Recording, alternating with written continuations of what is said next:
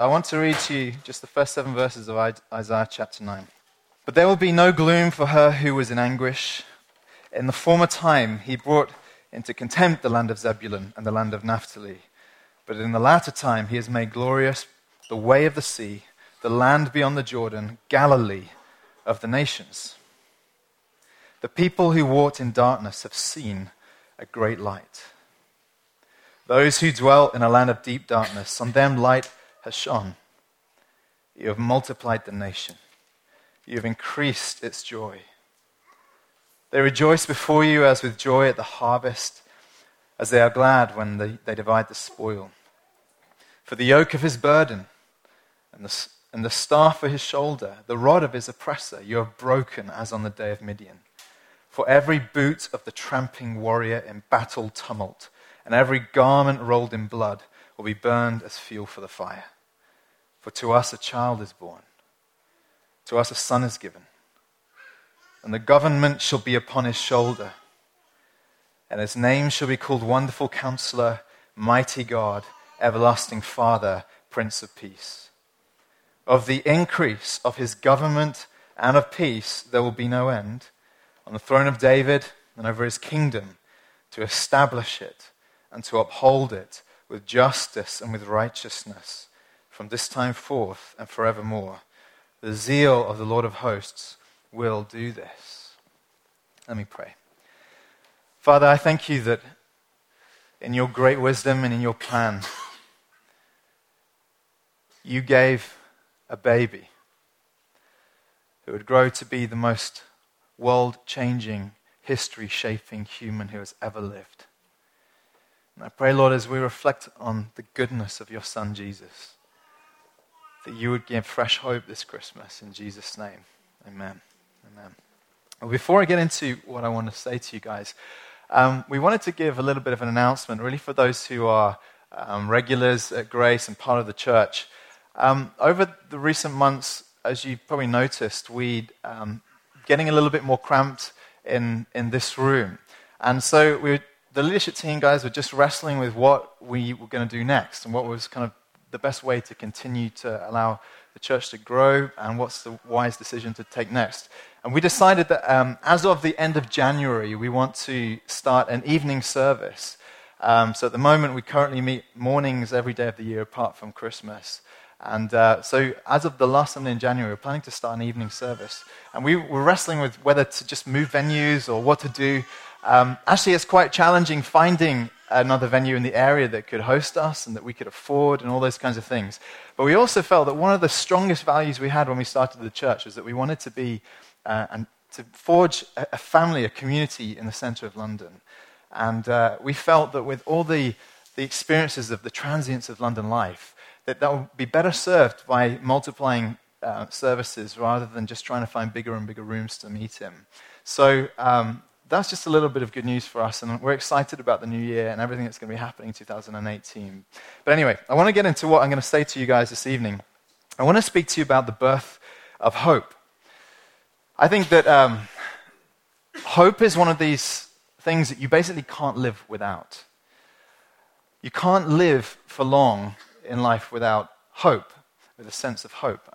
There was, um, this came home to me very powerfully in my teenage years when in the church I was part of, there was an older couple who had a son who had grown incredibly uh, depressed, so depressed. Um, he, he wasn't part of the church, they they were new to the church, but he'd grown so depressed, and his mind had grown so darkened by the thoughts that he was having that his, he'd become catatonic. He was hospitalized. It means that essentially he was non responsive to communication and wouldn't articulate himself in any way. And my dad, who was a pastor at the time, went to visit him on a few successive occasions and just would speak to him. And as these few occasions wore on, this guy, Steve, went from being totally non responsive to becoming responsive and eventually to becoming totally well, to the point where he um, became part of the church, uh, became, gave his life to Jesus as we express what it means to become a Christian. Uh, later got married, had children, and he's well to this day. But if you ask my dad, what did he do when he went to speak to him? What made the difference? And he said, all I did was start speaking hope to him. It was the words of hope that began to change his life altogether. And if you think about your own experiences in life, you think about your darkest days, I think you probably agree with me that usually what makes days dark is when hope is absent. And your best days are the days when you feel full of joyful hope and optimism about what the future holds. And hope is, is this thing you can't, you can't live without. But having said that, there are basically two kinds of hope in life. On the one hand, there's the hope which is empty, which is a kind of flawed or uh, a hope that will fail you in the end because it's not real. It's not based on something real, something substantial. I want to give you a couple of examples. I want to be very vulnerable with you for a moment. We're all friends in here. Um, but when I was in my mid teens, um, I used to have gorgeous long hair that um, from the top of my head went down to my shoulders. And uh, such luscious hair that it was bleached blonde by the sun and it would flow in the wind when I went for runs. You know, this is, I was proud of my head of hair. It was, it was a thing to behold. Um, and, you know, even on one occasion, I remember a child looking up at me and asking its mother, Is that a man or a woman? It was, a good head of hair. And uh, not so long back, in a kind of vain attempt to, to rekindle the best days of my life, I, um, I bought a bottle of Head and Shoulders that was described as hair booster and uh, thought I'd try this shampoo out and uh, see what happens, see if it, it, does the magic thing that it's supposed to do. And uh, little did I know, of course, that it, it, only works on the lower half of your face. So I was, I was clean shaven before. This just all, just, just all came out of nowhere. So there are certain types of hope in life which are just flawed, failed. They won't work for you. Just a more serious example. Do you remember? Some of you won't remember this because you are too young. But I remember back in 1997 when um, uh, Tony Blair and the new Labour government were voted into power with an enormous landslide victory. They won more than a 160 seat majority in Parliament. It was ridiculous what happened.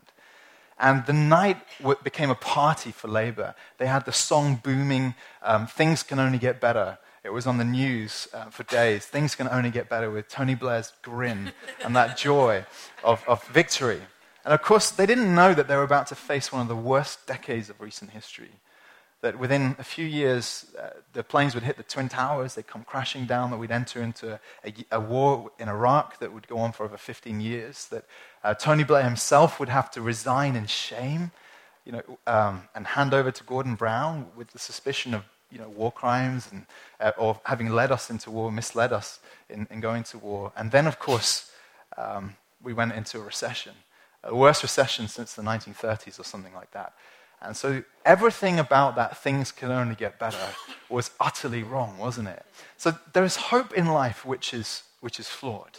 And all of us have experienced that. The romance that didn't, you know, didn't complete you, or the job that wasn't the fulfillment you hoped it would be, or whatever it is in life. Legoland. You ever been to Legoland? What, it's a complete disappointment.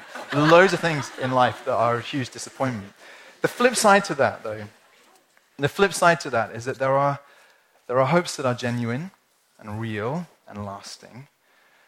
And I want to make the case for you that of anything you can hope in in life, Jesus is the most solid, lasting, and extraordinary hope of all. You remember how this passage just started? It said, Those who walked in darkness have seen a great light if there's a word that captures what Jesus' birth means, it is this word hope. And I want to try to show you what I mean by talking about prophecy, uh, perfection, and promise. The hope as it was prophesied, the perfection of his life, and the promise that flowed from his life. And just explain to you why I think this is the hope that changes the world. First of all, prophecy. That his birth was foretold as the moment, the moment of great hope in, in history. In case you're not fully aware yet, Christmas is a celebration of the birth of Jesus. Around 0 AD, uh, but prior to that, he came from the, the country or the, the nation of Israel. And Israel as a nation had had a couple of thousand years of history running up to the birth of Jesus. It was a, it was a long story even up to that point. And when he arrived, like any other nation, they'd been through extraordinary highs and extraordinary lows. They'd been through um, incredible suffering as a people. And uh, experienced the great tragedy of, of despair as a, as a people group.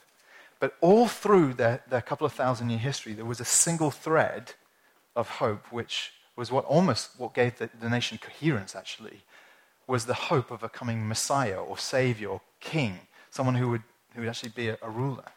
I don't know if you guys have seen um, I'm sure you're cultured people, so I'm sure you've read the books of the Lord of the Rings trilogy, right? So you know what I'm talking about if I mention this. But in, in Gondor, the city of the kings, when the Lord of the Rings, when that trilogy takes, takes place, Gondor is being led by a, a steward because the kings have disappeared off the scene.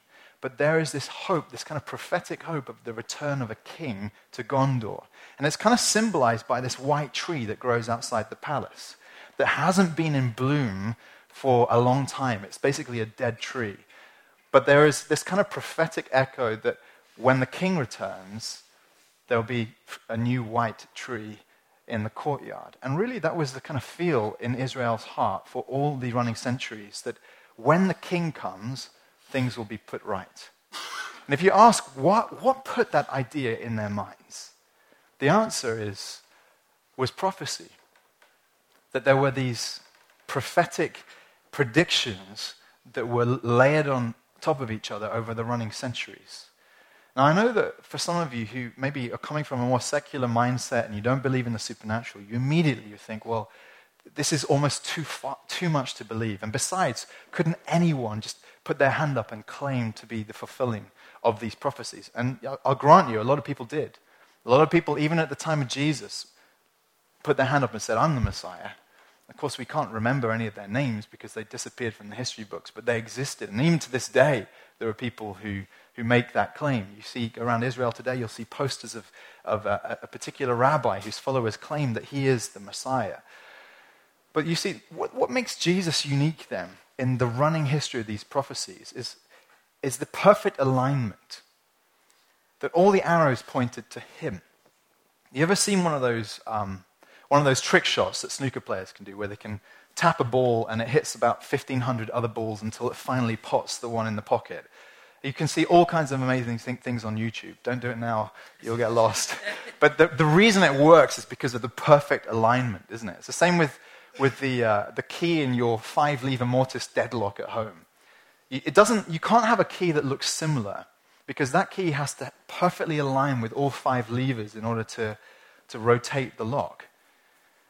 And so when you start to look at the prophecies about Jesus before he came, that began thousands of years earlier, you see how they all align and they point to this man. I can only give you the barest hint of what's in, in the Hebrew scriptures, but it begins with God's word to the serpent in the Garden of Eden that one day it says, the offspring of the woman, the seed of the woman, the child of the woman would crush his head. And then is born the idea that God's solution to the problem of the world is not an idea or a teaching, it's not technology, as we often think. It would be a person, a single person. A little bit later down, some centuries later on from there, Abraham is told by God that his child, his offspring, his descendant, would be with the blessing to the whole world. A little bit further on from there, you, you know, Abraham's family became 12 tribes, the tribes of Israel. We're told that he would come from the tribe of Judah. And then further on from there, you read about him being a descendant of David. It's even there in this passage in Isaiah, but it's all through the Old Testament that he would be a descendant of that particular king, of David the king, that one of his descendants would reign on the throne. And so it, it goes on, it unfolds with these kind of prophetic words. It tells us where he would be born. He would be born in Bethlehem. It tells us that he would be born to a virgin that she would conceive and, and give birth, a, mir- a miracle child. It tells us that he would come from Galilee. This passage we read, Isaiah 9, it tells us that he would come from Galilee, which was, you know, a random place for him to come from. It wasn't a special place. It's like saying that the Messiah would come from Birmingham or something like that. But he said he would come from Galilee, specified where he would come from. So all these things sort of align and come to this perfect alignment on the person of Jesus. And you ask, well, why does this matter? It matters because I think it kind of puts a little bit of a, a responsibility on you as a person to really ask yourself what you make of this. That either on the one hand you look at it and say, well, people are gullible. And we've been gullible people for as long as we've been able to speak to each other and lie to each other. And this is all just a great big hoax. You know, we've been victim to massive hoaxes in recent history. Like the, the tobacco companies told us that tobacco was actually healthy for you. I read one advert that said that not one single uh, case of throat irritation due to smoking camels, which may be true unless you count cancer as throat irritation. and a sugar ad that says that sugar keeps your energy up and your appetite down, which is billed as a healthy thing, of course. They didn't tell you also makes you obese and diabetic. But these things, people are gullible to all kinds of hoaxes, aren't they? And you say, well, maybe that's where, maybe that's where this whole Jesus thing fits in that category of being a hoax. Or, or you look at it and think, well, this actually beggars, you can't believe that this could be made up. And it may be strange, it may be stranger than fiction, it may be stranger than Stranger Things, but this is actually something that happened. It happened in history, it was documented by people and put down in the history books for our benefit. And so Isaiah tells us, For to us a child is born, and to us a son is given. And 700 years later, it happened. And hope came into the world from darkness to light. That's the first thing I want to tell you about prophecy. The second is perfection. That Jesus was the perfect man, and in no way was he a disappointment. You think about all the people that we consider great in history. Every one of them ultimately has been exposed for their flaws, haven't they? I was just reading this week about, um, you know, the radio presented um, the DJ uh, Jo Whiley. She was in an interview talking about the fact that she'd met all of her heroes basically through her opportunities on radio. They'd come into her studio, she'd interviewed them. And she said one, the most exciting and most, most disappointing experience of all was when she met Mick Jagger. And she describes it like this She said, I'd done so much research, and he bowled into the studio and said, Have we met before? I said, We hadn't. And he responded, Oh, well, you'd be the one more likely to remember, wouldn't you? It's so withering, isn't it? It's so cutting to, to, to come in like that. And then she had to be all charming on, on, on the radio. She said, as soon as the mic was off, he switched off as well and swept out again. And one of the things that you see in common with all the people that you, you most admire is that there are these, these profound flaws in the character. You know, Winston Churchill was named the greatest Briton, wasn't he, not so long back? And, uh, and yet, when you know a little bit about him, it, it turns out that he was actually deeply racist. And uh, he was responsible for many massacres of, of troops making bad decisions. And uh, he was constantly inebriated as well. He used to wake up in the morning and have a little bit of whiskey for breakfast. And some of you think that's one of the things in his favor. I don't know. I'll let you be the judge of that. Winston Churchill, Martin Luther King, that extraordinary man who led the civil rights movement. Some FBI documents came out about him not so long back saying how he was, um, he was in and out of sexual relationships with people who were not his wife. And you think, well, there's a man who we admire for so many reasons, but there's a flaw, isn't there? A streak that runs in his character that somewhat tarnishes your image of the man, uh, his nobility. And the same is true for guys like, know, a man like Gandhi. You think that man, if anyone lived a pure life and fought for kind of uh, righteousness in the world, Gandhi's that guy. And yet it turns out that he was as racist as anyone else in, in, at the time in terms of his view of the caste system in India and spoke disparagingly of the Kafirs or the lowest, um, the lowest caste in India as he described them. And you think these guys, as much as you want to admire people, they keep disappointing you. And if that was true of people in history, it seems to have flooded over us in recent days, hasn't it, in the media? That you can barely for a moment hold someone up as being worthy of admiration before someone comes along and says something just horrible about the things that they've done. And you think everything you thought you knew about that person is wrong. And if it's not, if it doesn't come out now, it's going to come out in the future. And if it doesn't come out in the future, our great great grandchildren are going, to, are going to think we were moral monsters for admiring such people, and they're going to pull down their statues and rename the streets because they, they, they've changed their views of what's right and wrong. And yet, here's the, the weird thing about Jesus. Have you ever noticed that even his worst critics can't say a bad thing about him as a person? If you want to say something bad about Jesus, you have to make it up, which is what Dan Brown did in the Da Vinci, um, Da Vinci Code. Thank you, yeah. that novel, which some people seem to take as historical fiction, it's historical, uh, as historical writing. And it was obviously just, it was about as true as Harry Potter, but he made up this story about Jesus being married and all this kind of stuff. People have to make stuff up in order to tarnish Jesus' reputation. And one of the things that's always struck me as a guy with brothers is that Jesus' own brother worshipped him. James, he was one of the leaders of the early church. Now, I've, i grew up with brothers, and you know, even if I was to raise the dead, the one thing that they would never say about me is that I'm divine. Because we've, we've had too many fights, and there's been too many wedgies to ever believe that I could be divine. But Jesus' brother was one of his followers. You think, what, what was it about him? His character, his purity, the amazing things that he did that he could persuade everyone around him. That he lived the perfect life.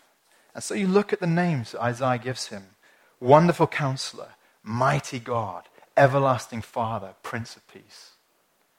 And ask yourself do you know anyone who could carry those titles in history, contemporary, anyone at all? If I was to give you those titles, wouldn't you go through life terrified of being exposed for the fraud that you are? When my, my wife and I travel Uh, on the airplane, C never tells the airlines that she's a doctor because she doesn't want to be that person who's called on when someone's having a heart attack. Is there a doctor on the plane? Yes, there is. They look at the ledger and find Dr. C. Ann Haslam. She doesn't want to be that person. She doesn't want to carry the weight of her title and the pressure of being on an airplane having to help you. So good luck if you're sick when C's on a plane with you. But if you, the thing is, titles bring this weight with them. And Jesus, Jesus carried these titles with grace. And not just with grace, but with believability. People looked at him and they were compelled. Not everyone, I'll grant you, but those who knew him best were most compelled that he really was worthy of these names. There's his perfection. Finally, there's the promise that flowed out from him. Jesus died. I don't know if you know the story, but he died. He died on a cross, he died by crucifixion. So, this, this boy who grew to a man, who was the child of prophecy, who lived a perfect life, people turned against him and they killed him. They killed him brutally, they killed him in a horrible fashion. And maybe at this point you're thinking, well, if he was the child of hope, if he really was this extraordinary in history, doesn't his death destroy all of that? Doesn't it sort of put the whole thing to rest? And yet, you look at what happened afterwards and you, you know that the movement didn't just fizzle out when Jesus died. It should have done. The hope should have died with him. There's an amazing story um, at the end of Luke's gospel, one of the biographies, the narratives of Jesus' life. In the last chapter, there's a, a story of two men who are walking on the road to another town called Emmaus. And they are downcast, they're depressed because Jesus has just been killed. And a third man comes alongside them and starts asking them what they're talking about. And they're like, Haven't you heard? Are you the only person who doesn't know what's just happened? They said, Jesus of Nazareth, the one that we hoped, you know, this, the prophet, this amazing man, was, was put to death. And then they say this, this extraordinary line. They say, We had hoped that he was the one to redeem Israel. Their hope is past tense we had hoped that he was the one to redeem Israel. And if the Jesus movement had ended, if the story had ended with his death, that's exactly where the whole thing, the hope would have ended as well. We had hoped that he was the one to redeem Israel. Everyone would have gone back to their jobs, as Peter does. He goes back to fishing and just got on with their lives. But something happened to reverse that something happened that caused the movement not only to continue, but to explode across the known world in the first century and then into the running centuries. And the only explanation that really makes sense is that these men saw him alive again, that he was raised from the dead. A lot of people might think, well, what evidence is there for that? And besides the written testimony, the New Testament's full of eyewitness testimony, men who saw him alive. And Paul talks about 500 people having seen him alive. And they name people, and their, their names are written in these books. And it's not, this, is not, this is not something that happened in a corner. Besides all of that, from your point of view, you also have the extraordinary benefit of, of hindsight, of looking at what's happened in the 2,000 years since these events took place. Hindsight is an amazing thing, isn't it? We all see clearly with hindsight. If you'd known what was going to happen to Bitcoin seven years ago, what would you have done with your life savings? Five pounds in 2010 would have been worth a four and a half million today, or probably more. It's exploded in the last few days, hasn't it, Bitcoin? So probably worth six or seven million pounds. You think, how can the price of a McDonald's become six or seven million pounds in, a, in seven years? Well, hindsight has the benefit of giving you that kind of clarity of vision. No one knows what's going to happen. But the Jesus movement, if you'd been around at the time, you would not have put money on it going anywhere. You would have thought this is just a bubble that will burst. But not only did it gather pace, but it is gathering pace even to this day. So that when you look at Christianity as a global movement, there is nothing on the planet that rivals it in momentum and power and influence across the many billions of people who now call Jesus Lord. And you ask yourself, why? How did that happen? And the explanation, you know, I, I think there's lots of things that just don't make sense about it. Christianity, in so many ways, is unappealing there's a very high bar that Jesus calls for in terms of what it means to give your life to Him. He says you need to surrender completely. You need to, he puts it, take up your cross. In other words, be willing to die to yourself so that you can follow Him. And yet people are, are, are doing that all the time. Wherever you look at Christians, they're always the most uncool people in the room. There's very little that's appealing about Christianity. It shuns force and, and offers choice. And yet, despite these things, the movement is continuing to grow. And you ask yourself the question why, and I don't think you can explain it on any natural terms. I think the answer is right here in what Isaiah predicted. He says, of the increase of his government and of peace. In other words, of his rule in the world, there will be no end. On the throne of David and over his kingdom, to establish it, to uphold it with justice and with righteousness from this time forth and forevermore, the zeal of the Lord of hosts will do this. In other words, the reason I understand that the Jesus movement wasn't just a kind of flash in the pan, a firework that went up and exploded and died out, but that it continues to grow is because God, in his zeal to glorify his son Jesus, is making that happen. And what does all that mean for you? I think in life you're going to face many, many disappointments. We all face disappointments, don't we? Hopes that, that, that kind of fall through our fingers. Things that we wished had become more for us than they actually turn out to be. And the future is full of extraordinary uncertainty. No one really knows what the next 50 years are going to look like when we have so much sort of language of doom hanging over us. You know, whether there's going to be some super bug that no antibiotic can kill that's going to wipe us all out, or global warming, or plastic in the oceans, or, or uh, AI that's going to you know, rise, the machines are going to rise up and take over. Whatever is going to happen, the world is full of this kind of fear and panic and dread of what the future might hold in the next 50 years or the next century. But the reason Christians always come back to Jesus is because they recognize in him somebody who is an unshakable hope. A hope that has been proved through the running centuries, was prophetically foretold, lived the most perfect life that ever lived. And now whose rule is based on the promise of the living God that it cannot end. And that is what it means to become a Christian, is to say, Jesus, I want to be in your kingdom. I want to place my hope on you. I want to believe in you. You alone are worthy of that. Let me pray. The guys are going to come and lead us in a couple more carols. Let's pray. Father, I thank you that in, in your goodness, in your grace, Lord, that the gift of your Son changed the world, and no one can deny that. It wasn't just his life, it wasn't just his teaching, but also his amazing death and resurrection that began something that has not lost momentum ever since.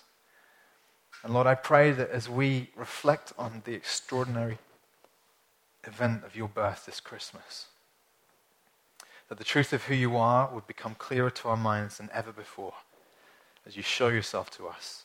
In your precious name we pray. Amen.